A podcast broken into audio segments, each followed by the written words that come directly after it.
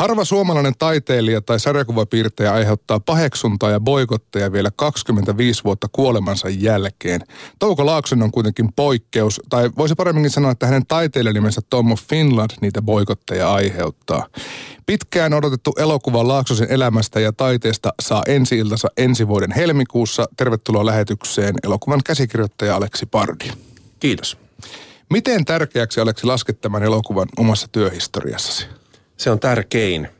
Eli kyllä tämä on isoin projekti, kansainvälisin projekti ja kallein projekti, jossa mä oon ollut mukana. Raha nyt ei ole ehkä, ehkä niin merkittävää, mutta tässä on jotenkin niin kuin kysymys niin paljon isommasta asiasta kuin pelkästään kaksituntisesta viihdepläjäyksestä, vaan, vaan myöskin suomalaisesta identiteetistä ja Suomen, Suomen historiasta. Niin siis tu- tuotanto on poikkeuksellisen iso, mutta miten tämä aihepiiri, miten merkittävä, merkittäväksi koet siihen tarttumiseen?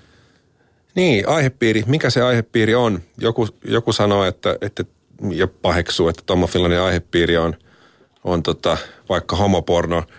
Öö, en mä nyt sano, etteikö, etteikö hän sitäkin olisi tehnyt, mutta kyllä mun mielestä se aihe on ennen kaikkea se, että, että on ollut ihminen, suomalainen ihminen, joka on muuttanut pysyvästi koko maailman toisenlaiseksi pelkästään piirtämällä hyvän tuulisia kuvia. Hän oli siis poliittinen taiteilija sitä kautta, että, että aika ahdistuneessa maailmassa ää, hän, hän piirsi iloisia kuvia miehistä, homomiehistä, jotka oli, oli vahvoja ja terveitä. Ja nämä piirrokset muutti ihan totaalisesti sen, mitä, mitä nykyään maailmassa ajatellaan. Niin ja kovin helpoksi aikalaiset ei kyllä tätä työtä hänelle tehneet, siitäkin voidaan puhua tässä. Mutta siis elokuva tulee ensi iltaan helmikuussa, niin Aleksi Pardi, missä vaiheessa sun työt tämän elokuvan parissa alkoi? Siitä on semmoinen reilu kolme vuotta, kun me aloitettiin yhteydenpito Touko Laaksosen elämäntyötä hallinnoivan Tom of Finland Foundationin Kaliforniassa sijaitsevan säätiön kanssa ja ruvettiin neuvottelemaan elokuvaoikeuksista. Ja neuvotteluissa päästiin sopimukseen ja, ja sen jälkeen on, on tota, olen kirjoittanut elokuvaa ja ollaan yhdessä ohjaaja Dome Karukosken kanssa kehitetty sitä kohti, kohti maalia ja tuottajatiimin kanssa – rahoitettu. Eli tämä on ollut melkoisen, melkoisen pitkä marssi. Miten tavallista muuten on, että suomalaisen taiteilijan oikeuksista huolehtii yhdysvaltalainen säätiö? Se ei ole tavallista, mutta kyllä, kyllä niin kuin Touko Laaksonen löysi sen elämänsä yhteisön nimenomaan Kaliforniasta. Ja ne ihmiset, joiden kanssa hän, hän tota, äh, ryhtyi työtään laajempaan, laajempaan tota, käyttöön, laajempaan julkisuuteen ja julkaisuun työstämään, niin näiden ihmisten hän toivoo sitten työtään, työtään jatkavan, että, että siinä mielessä se on, se on loogista, että, että, että Touko Laaksosen elämänkumppani ää, oli kuollut jo siinä vaiheessa, kun, kun tota, testamentti laadittiin ja, ja silloin hän koki, että luontevin yhteisö hänelle on tämä, tämä yhdysvaltalainen, yhdysvaltalainen porukka. Ja siinä on mielenkiintoista sekin, että nehän on – Touko Laaksonen meni Yhdysvaltoihin 58-vuotiaana, eli, eli kohtuullisen varttuneena miehenä. Ja hän kohtasi siellä tällaisen yhteisön, kalifornialaisen yhteisön, nuoria miehiä, jotka oli kasvaneet Touko Laaksosen kuvien kanssa. Ja kun silloinkaan ei Yhdysvalloissa oikein ollut positiivisia roolimalleja homoseksuaaleille, niin Touko Laaksosen töissä Tom Finlandin kuvissa niitä oli – ja nämä miehet oli treenanneet itsensä sen näköiseksi ja kasvattaneet viikset ja hankkineet nahkavaatteet ja tavanneet toisiaan kuntosalilla ja muodostaneet sellaisen yhteisön. Ja Touko Laaksosellehan tämä kaikki oli ollut fantasia. Se oli ollut sen seksuaalifantasia, ei, ei 50-luvun Suomessa näyttänyt siltä. Ei kaverit ollut sellaisia. Ja kun se 58-vuotiaana ää, menee Yhdysvaltoihin, saa nähdä yhtäkkiä fantasiansa muuttuneen lihaksi vereksi. Ja se on kyllä semmoinen hetki, jota en usko, että moni taiteilija saa kokea, että, että niin kuin, ää, aivan, aivan niin kuin uskomaton käänne elämässä. Niin se vähän sille, että on, on luonut paratiisi, johon sitä yhtäkkiä pääsee. Niin, niin. omissa, omissa fantasioissaan. Touko Laaksonen syntyi Kaarinassa 1920. Missä vaiheessa hänen elämänsä muuttui elokuvan tekijän kannalta mielenkiintoiseksi? Kaikki elämäthän on niin kuin, jokainen meistä on laulun arvoinen ja jokaisessa tarinassa on, on tota, ö, mielenkiintoisia piirteitä. Semmoinen hyvin leimallinen piirre Touko Laaksosen elämälle oli, että, että hän oli, vaikka hän oli supermies, niin hän oli myös Clark Kent. Ö, eli, eli tällaista ö, ulospäin kohtuullisen rauhallista, tavallista elämää. Hänellä oli lainausmerkeissä kämppakaveri, joka oli kyllä hänen elämänkumppaninsa yli 20 vuoden ajan. Oli töissä mainostoimistossa. Monet hänen työkavereistaan tai perheenjäseneistään ei edes tiennyt, että hän on, hän on niin kuin homoseksuaali. Ja iltasin, öisin, viikonloppuisin hän hän piirsi kuvia, jotka sytytti koko maailman tuleen. Ja kukaan ei tiennyt, että ne tulee Suomesta. Ihmiset ajatteli, että Tom Finland on vaan, se on niin kuin hauska juttu. Finland on vähän niin kuin joku tämmöinen eskimoläppä. Eikä se nyt tietenkään oikeasti mistään Suomesta ole, mutta niin se vaan tuli, tuli tota Helsingistä nämä kuvat. Eli että elokuvallisinta siinä on ehkä se, se niin kuin ristiriita. Ja musta on ollut hauskaa, kun meidän pääosan esittäjä Pekka Strangilta usein kysytään, että, että, että, niin kuin, että miten paljon se on treenannut lihaksiaan. Eihän Touko Laakson itse ollut mikään lihaskimppu, vaan se oli ihan tavallinen, kylläkin ihan kohtuullisen urheilullinen, mutta, mutta ei mikään bodari, bodarikaveri. Elokuvallisia vaiheita hänen elämässään oli tietysti, tietysti tota, sota, ää, raskas surullinen vaihe. Hän palveli, palveli tota, upseerina, upseerina jatkosodassa ja, ja tota, sitten onnellisempi vaihe se, se tota, ää, yhdysvaltalaisen toveripiirin löytyminen ja muodostuminen, niin niin ne on kyllä ollut elokuvallisesti näyttäviä hetkiä. Aleksi Pardi, minkälainen mielikuva sulla itselläsi oli Touko Laaksosesta ennen tätä elokuvaprojektia? Ää, mä olin kyllä nähnyt ää, Ilppa Pohjolan dokumenttielokuvan Daddy and the Muscle Academy, joka tuli 1991. Se esitettiin televisiossa Touko Laaksosen kuoleman aikoihin. Ja, ja se oli ensimmäinen kerta, kun mä kohtasin – Äh, kohtasin tämän taiteilijan ja hänen, hänen taiteensa. Ja siitä Ilppo Pohjolan elokuvasta mulla oli kohtuullisen hyvä käsitys siitä, että minkä ikäinen, ikäinen hän oli ja, ja tota noin, mutta muuten en, en tiennyt taiteesta. Enkä myöskään ää, äh, ymmärtänyt sitä taidetta, että, että niin kuin nyt kun nämä viimeiset kolme vuotta mä oon viettänyt varsin intensiivisesti niitä, niitä kuvia katselee ja miettien, niin, niin tota ihan semmoinen läpitunkeva oivallus on – on, että, että kun ihmisille sanotaan Tom of Finland, niin sitten ne ajattelee ää, niiden kuvien, ää, esimerkiksi sitä, että niin kun, se, ne, ihmiset ajattelee peniksiä. Ja et, tokihan ne onkin aika raflaavan näköisiä, mutta kyllähän niiden kuvien tarinat on katseissa ja silmissä, niin kuin ilmeissä. Ja siellä on myöskin hänen, hänen niin kuin neroutensa. Ei niin, etteikö se niin kuin, penisten maailma kuuluisi siihen taiteeseen, mutta niissä katseissa on – on se, mistä, mistä niin kuin Tommo Finlandissa on kysymys. Ja se oivallus on ollut mulle, mulle niin kuin mielettömän tärkeä ja se on syntynyt vasta tämän, tämän projektin aikana. Niin siinä voi sanoa, että hei, my eyes are up here. niin, niin. Kiinnittäkää katseenne ylöspäin. Minkälaiseen arkistomateriaaliin pääsit tutustumaan käsikirjoitusta tehtäessä? Öö, monenlaista materiaalia hän on julkaistu kirjoissa. Ne perustuu eniten siihen aikaan, jolloin hän on vaikuttanut jo Yhdysvalloissa, eli, eli vanhaan mieheen. Öö, sitten on hänen kirjeenvaihtoanhan on, on tota kerätty ja julkaistu kirjeenvaihtoa ystävien ja, ja tota työ, työystävien ja sitten tuosta perheenjäsenten kanssa, joka on kauhean hyvä ää, tietolähde, koska, koska tota, ää, siitä ne on niin kuin hänen aikanaan kirjoittamia kommentteja, että siinä voi niin kuin aistia ja miettiä sitä, että miltä asiat on tuntuneet juuri silloin, kun ne on, ne on tapahtuneet. Vanhoja valokuvia on on jonkin verran ja, ja sitten tietenkin ollaan perehdytty aikakauteen Suomessa yleensä. Öö, miksi sota-aika oli jotenkin niin merkittävä Touko Laaksosen elämässä? Hän usein sanoi, että sota-aika oli hänen elämänsä parasta aikaa. Eli, eli tota, hän palveli Helsingin ilmatorjunta tykistössä lukuun ottamatta sitten ihan niin kuin jatkosodan loppuvaiheita, jolloin hän joutui, joutui rintamalle, mutta – mutta kuvaili sitä, että vaikka oli niin paljon surua, niin, niin tota, hyvä oli se, että ihmiset oli seksuaalisesti vapautuneita ja kukaan ei ajatellut, että tässä olisi jotenkin niin kuin syytä kyttäillä, että mitä toiset tekee. Ja, ja pimennetyssä Helsingissä tällaisen niin kuin anonyymin puistoseksin mahdollisuudet oli Touko Laaksosen mukaan sekä, sekä homoille että heteroille aivan, aivan erinomaiset, että, että oli niin paljon kuolemaa ilmassa, että ihmiset sitten turvautu seksiin ja, ja tota, se oli hänelle mieleen. Tämä on tarina, jota hän kertoo usein ja, ja tota, hän on kirjoittanut siitä ja puhunut siitä paljon. Mä itse ajattelen siitä osin myös sillä tavalla lähdekriittisesti, että Touko Laaksonen hän oli sodan käynyt mies ja sodan käynyttä sukupolvea ja sen sukupolven miesten ää, yksi semmoinen ihan keskeinen normi on, että valittaa ei saa. Ja niin kuin ruikuttava mies on niin kuin pahinta, mitä, mitä voi olla. Ja kyllä se kuuluu hänen tarinoistaan, kertomuksista, joita hän kertoo sota-ajasta ja sen jälkeen, että hän ei halua kertoa kärsimyksestä, vaan hän haluaa kertoa ilosta.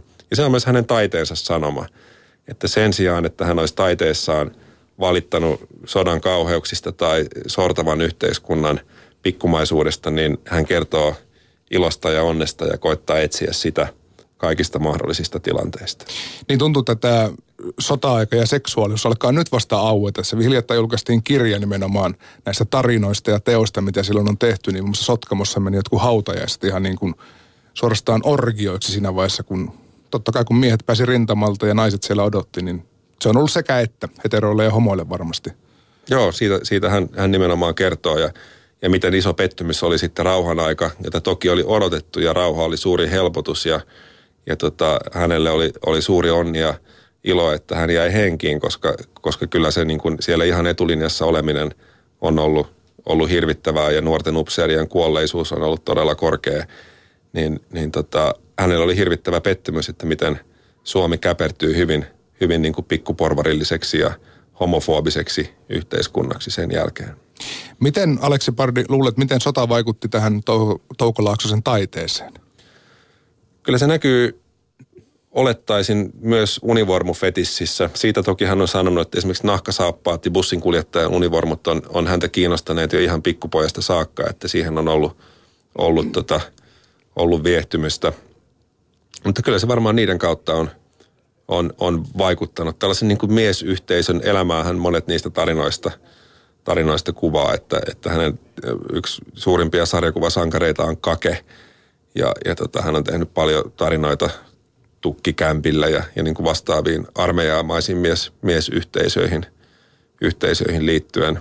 Varmasti se on myös jättänyt haavansa, ei hänen sotakokemuksensa hauskoja ole, että hänellä on myös, myös tota, esimerkiksi usein kertomansa anekdootti lähitaistelukontaktista, jossa hän on, on tota puukolla joutunut tappamaan venäläisen laskuvarjojääkärin ja, ja tota, ää, josta on nähnyt painajaisia sitten koko, koko elämänsä – elämänsä ajan. Kyllä sillä selvästi suuri vaikutus on ollut. Meillä on puhe iltapäivässä vieraana Aleksi Pardi. Hän on käsikirjoittanut ensi helmikuussa ensi iltaan tulevan Tom of Finland-elokuvan. Sota oli siis merkittävä aikaa monellakin mielellä, mutta miten tuo tilanne muuttui sitten Touko Laaksosen elämässä, kun rauha koitti ja hän kotiutui Helsinkiin? Minkälaista aikaa se oli 40-50-luvulla olla homoseksuaali Helsingissä?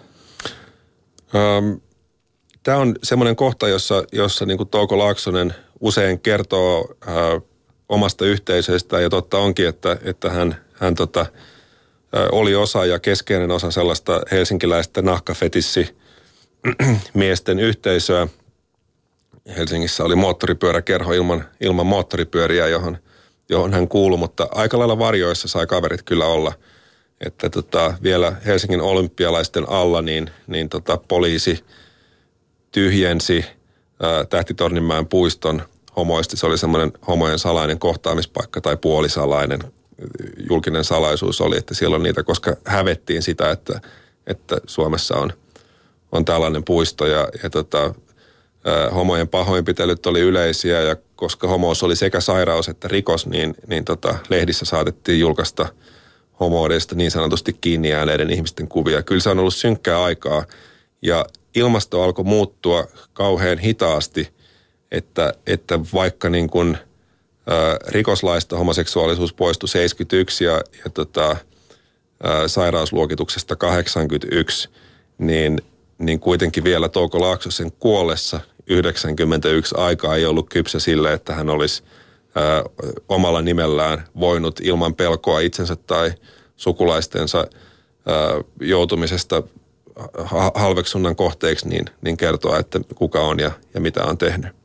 Niin, isolle osalle sukulaisista se paljastui vasta kuolema- ja hautajasten jälkeen.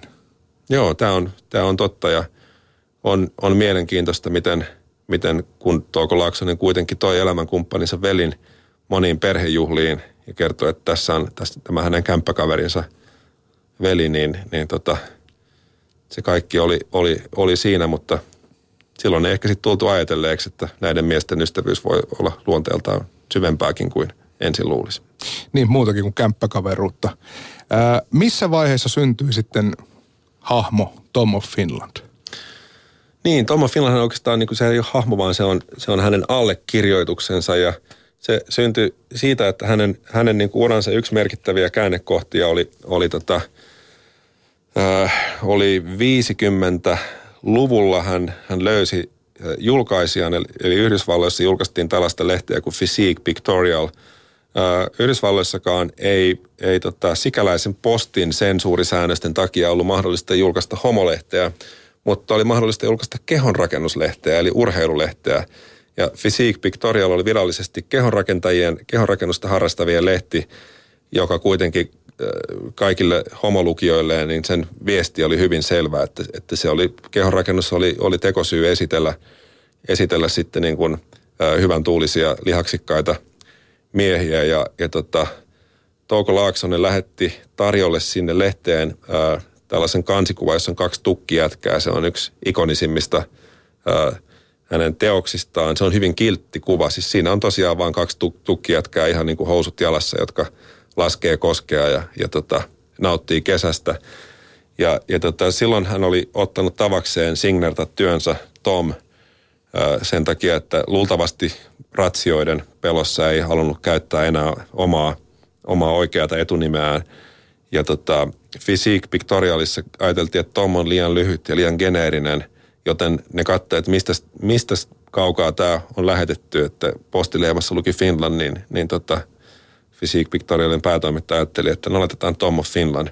Ja se oli semmoinen niin pseudonyymityyppi, jota, jota silloin oli, oli tota, siinä lehdessä useampia, että, että henkilön paikkakunta – näkyi siinä niin kuin off-liitteenä, joka, joka tietenkin koko tämä muoto viittaa aatelisiin ja, ja niin kuin englantiin, mutta siitä se tuli. Se ei ollut hänen itsensä, itsensä keksimä, keksimä pseudonyymi ja, ja se synnytti, synnytti liikkeen. Mutta Tom Finland, sehän on siis sen piirtäjän nimi, että se ei ole kukaan niistä hahmoista ja tämä on just se yleinen, yleinen niin kuin väärinkäsitys, että, että hän itse olisi ollut joku hahmoistaan. Ei, hän oli se, joka, joka fantasoi ja piirsi. Nimenomaan taiteilija nimi Tom of Finland. Ihan suoraan Touko Laaksonen ei yhdysvaltalaislehtiin päässyt. Aleksi Pardi, minkälainen oli hänen tiensä ulkomaille, siis Suomen ulkopuolelle? Ähm, hän aika, aika varhain, siis käsityksemme on, ka- kaikkea ei tiedetä, mutta käsityksemme on, että hän on piirtänyt jo ennen sotaa ja vähän sodan aikanakin, mutta tuhonnut ne kuvat peläten, että hän kaatuu ja, ja sitten sukulaisille tulee nämä nämä kuvat ja hän aiheuttaa vielä enemmän tuskaa perheelleen niiden kuvien kautta. Mutta sodan jälkeen häneltä on runsaasti säilyneitä töitä ja hän on piirtänyt niitä huvittaakseen itseään lahjaksi ystävilleen.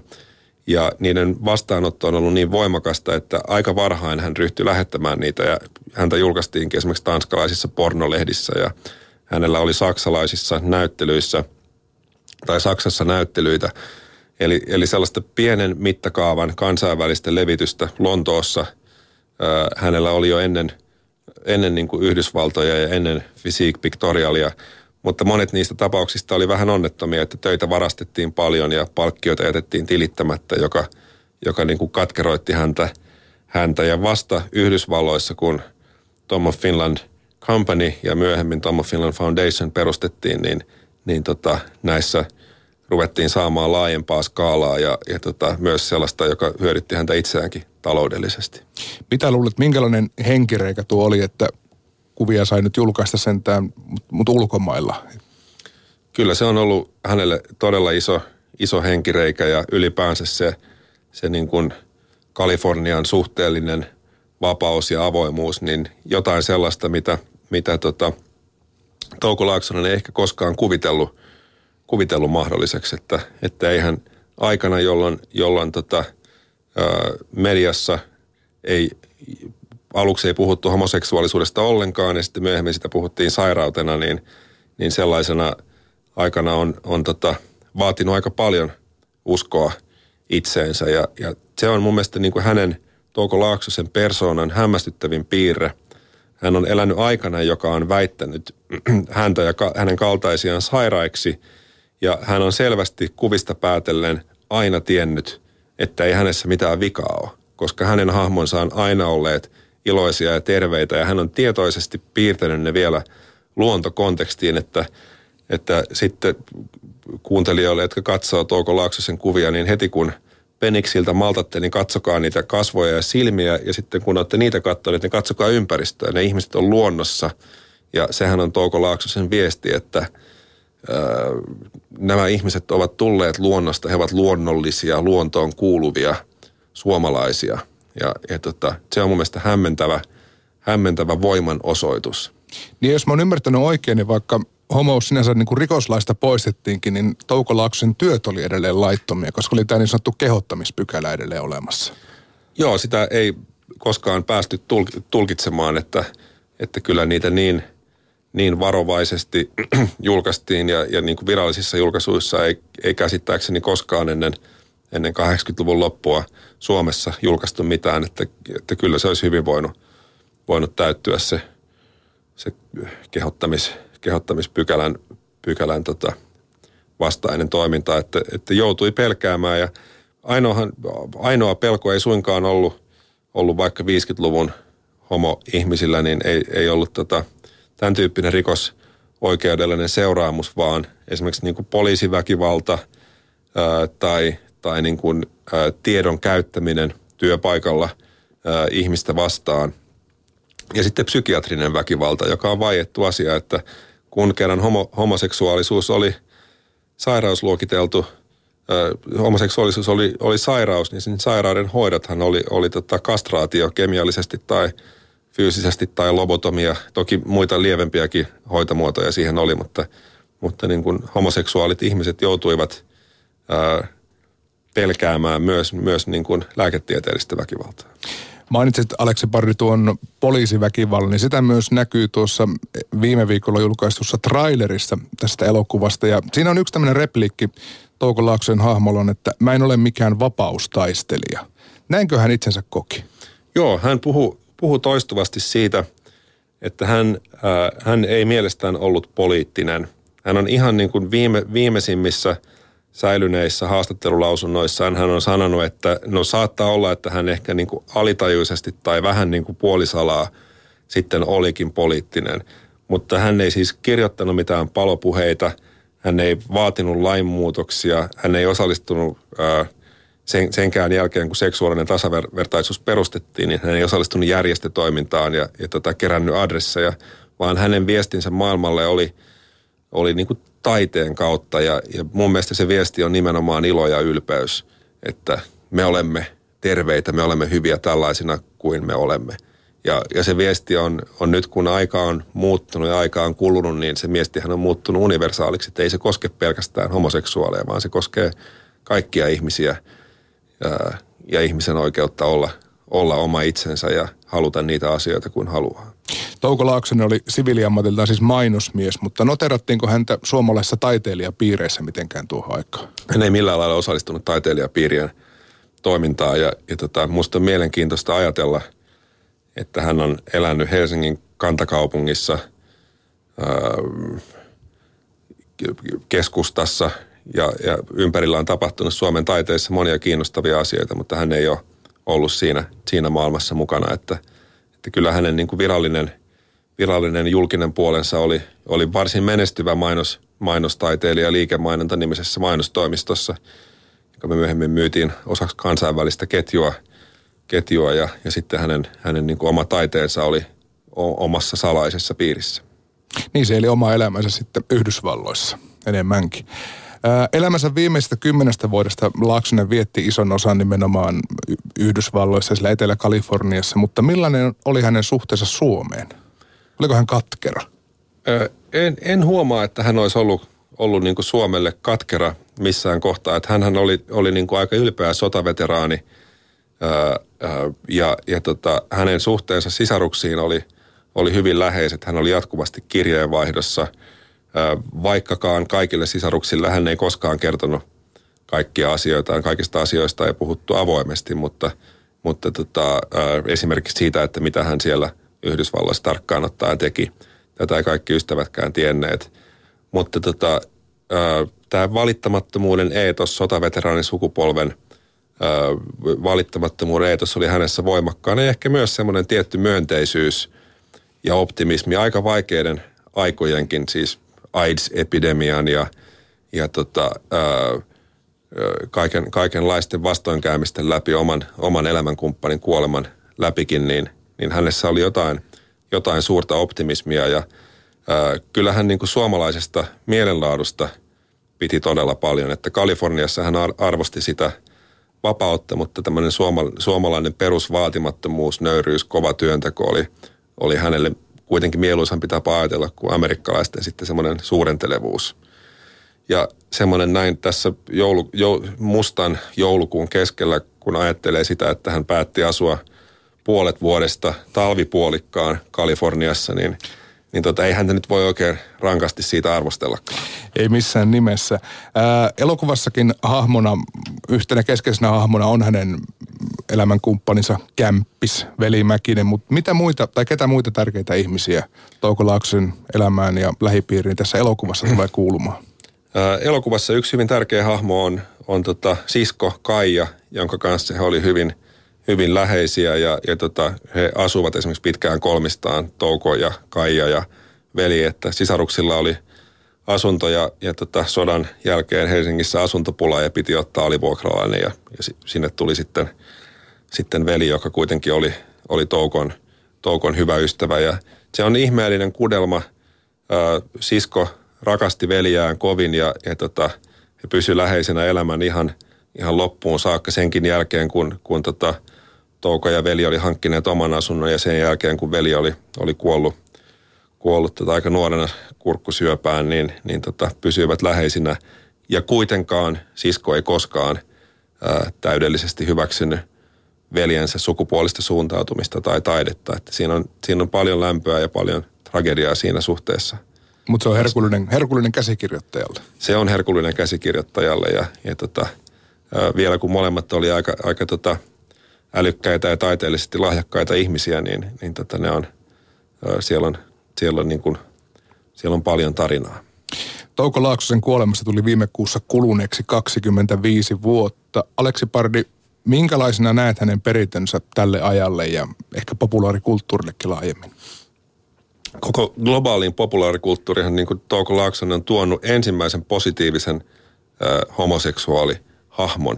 Nyt ajatellaan, että tämmöinen lihaksikas, viiksekäs, nahkaan pukeutuva homomies on klisee tai stereotyyppi, mutta hän loi sen stereotyypin ja se on ensimmäinen myönteinen homostereotyyppi, joka on hänen suuri vaikutuksensa maailman kulttuuriin, joka on, väitän, se on vaikuttanut meidän ei pelkästään populaarikulttuuriin, ei pelkästään village people, vaan ihan siihen, että miten kaikki maailman ihmistä ajattelee.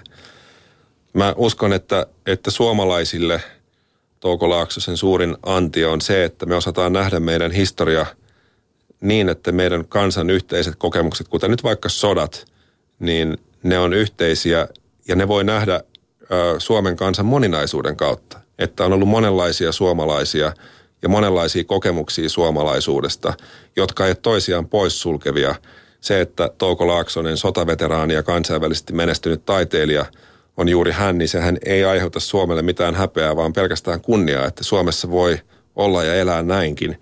Ja siinä mielessä mä näen, että hän on, hän on elänyt esikuvallisen elämän kaikille suomalaisille ää, uskossa siihen, että, että myönteisyydellä ja kovalla työnteolla voi saavuttaa ihan ihan mitä tahansa.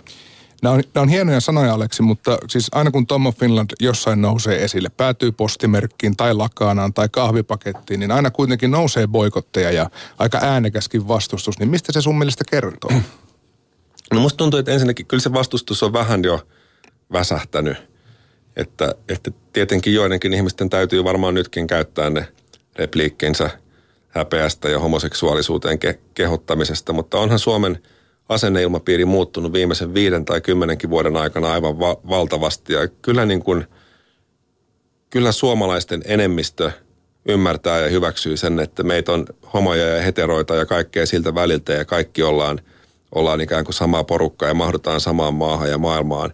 Ei se, ei se nyt enää ole niin, niin shokkiuutinen, että, että en mä nyt odota mitään kansanliikkeen omaista vastustusta, vaikka hyvin ymmärrän ja hyväksyn ja, ja tota, suorastaan kehotankin siihen, että, että tota, jos, jos kaikki homouteen vivahtava on kovasti vastenmielistä, niin ehkä silloin ei kannata mennä tota elokuvaa katsomaan, että siellä on varmaan jotain muitakin tarjolla. Niin voi olla, ihan hyvin. Tuo oli hieno tuo siis, että kuinka se yhdistää pientä kansaa. Että siinä vaiheessa, kun vapauden ristiä myönnetään, minkä muun muassa Touko Laaksonen sai, niin silloin ei kysytä, että kenen kanssa yösi vietät.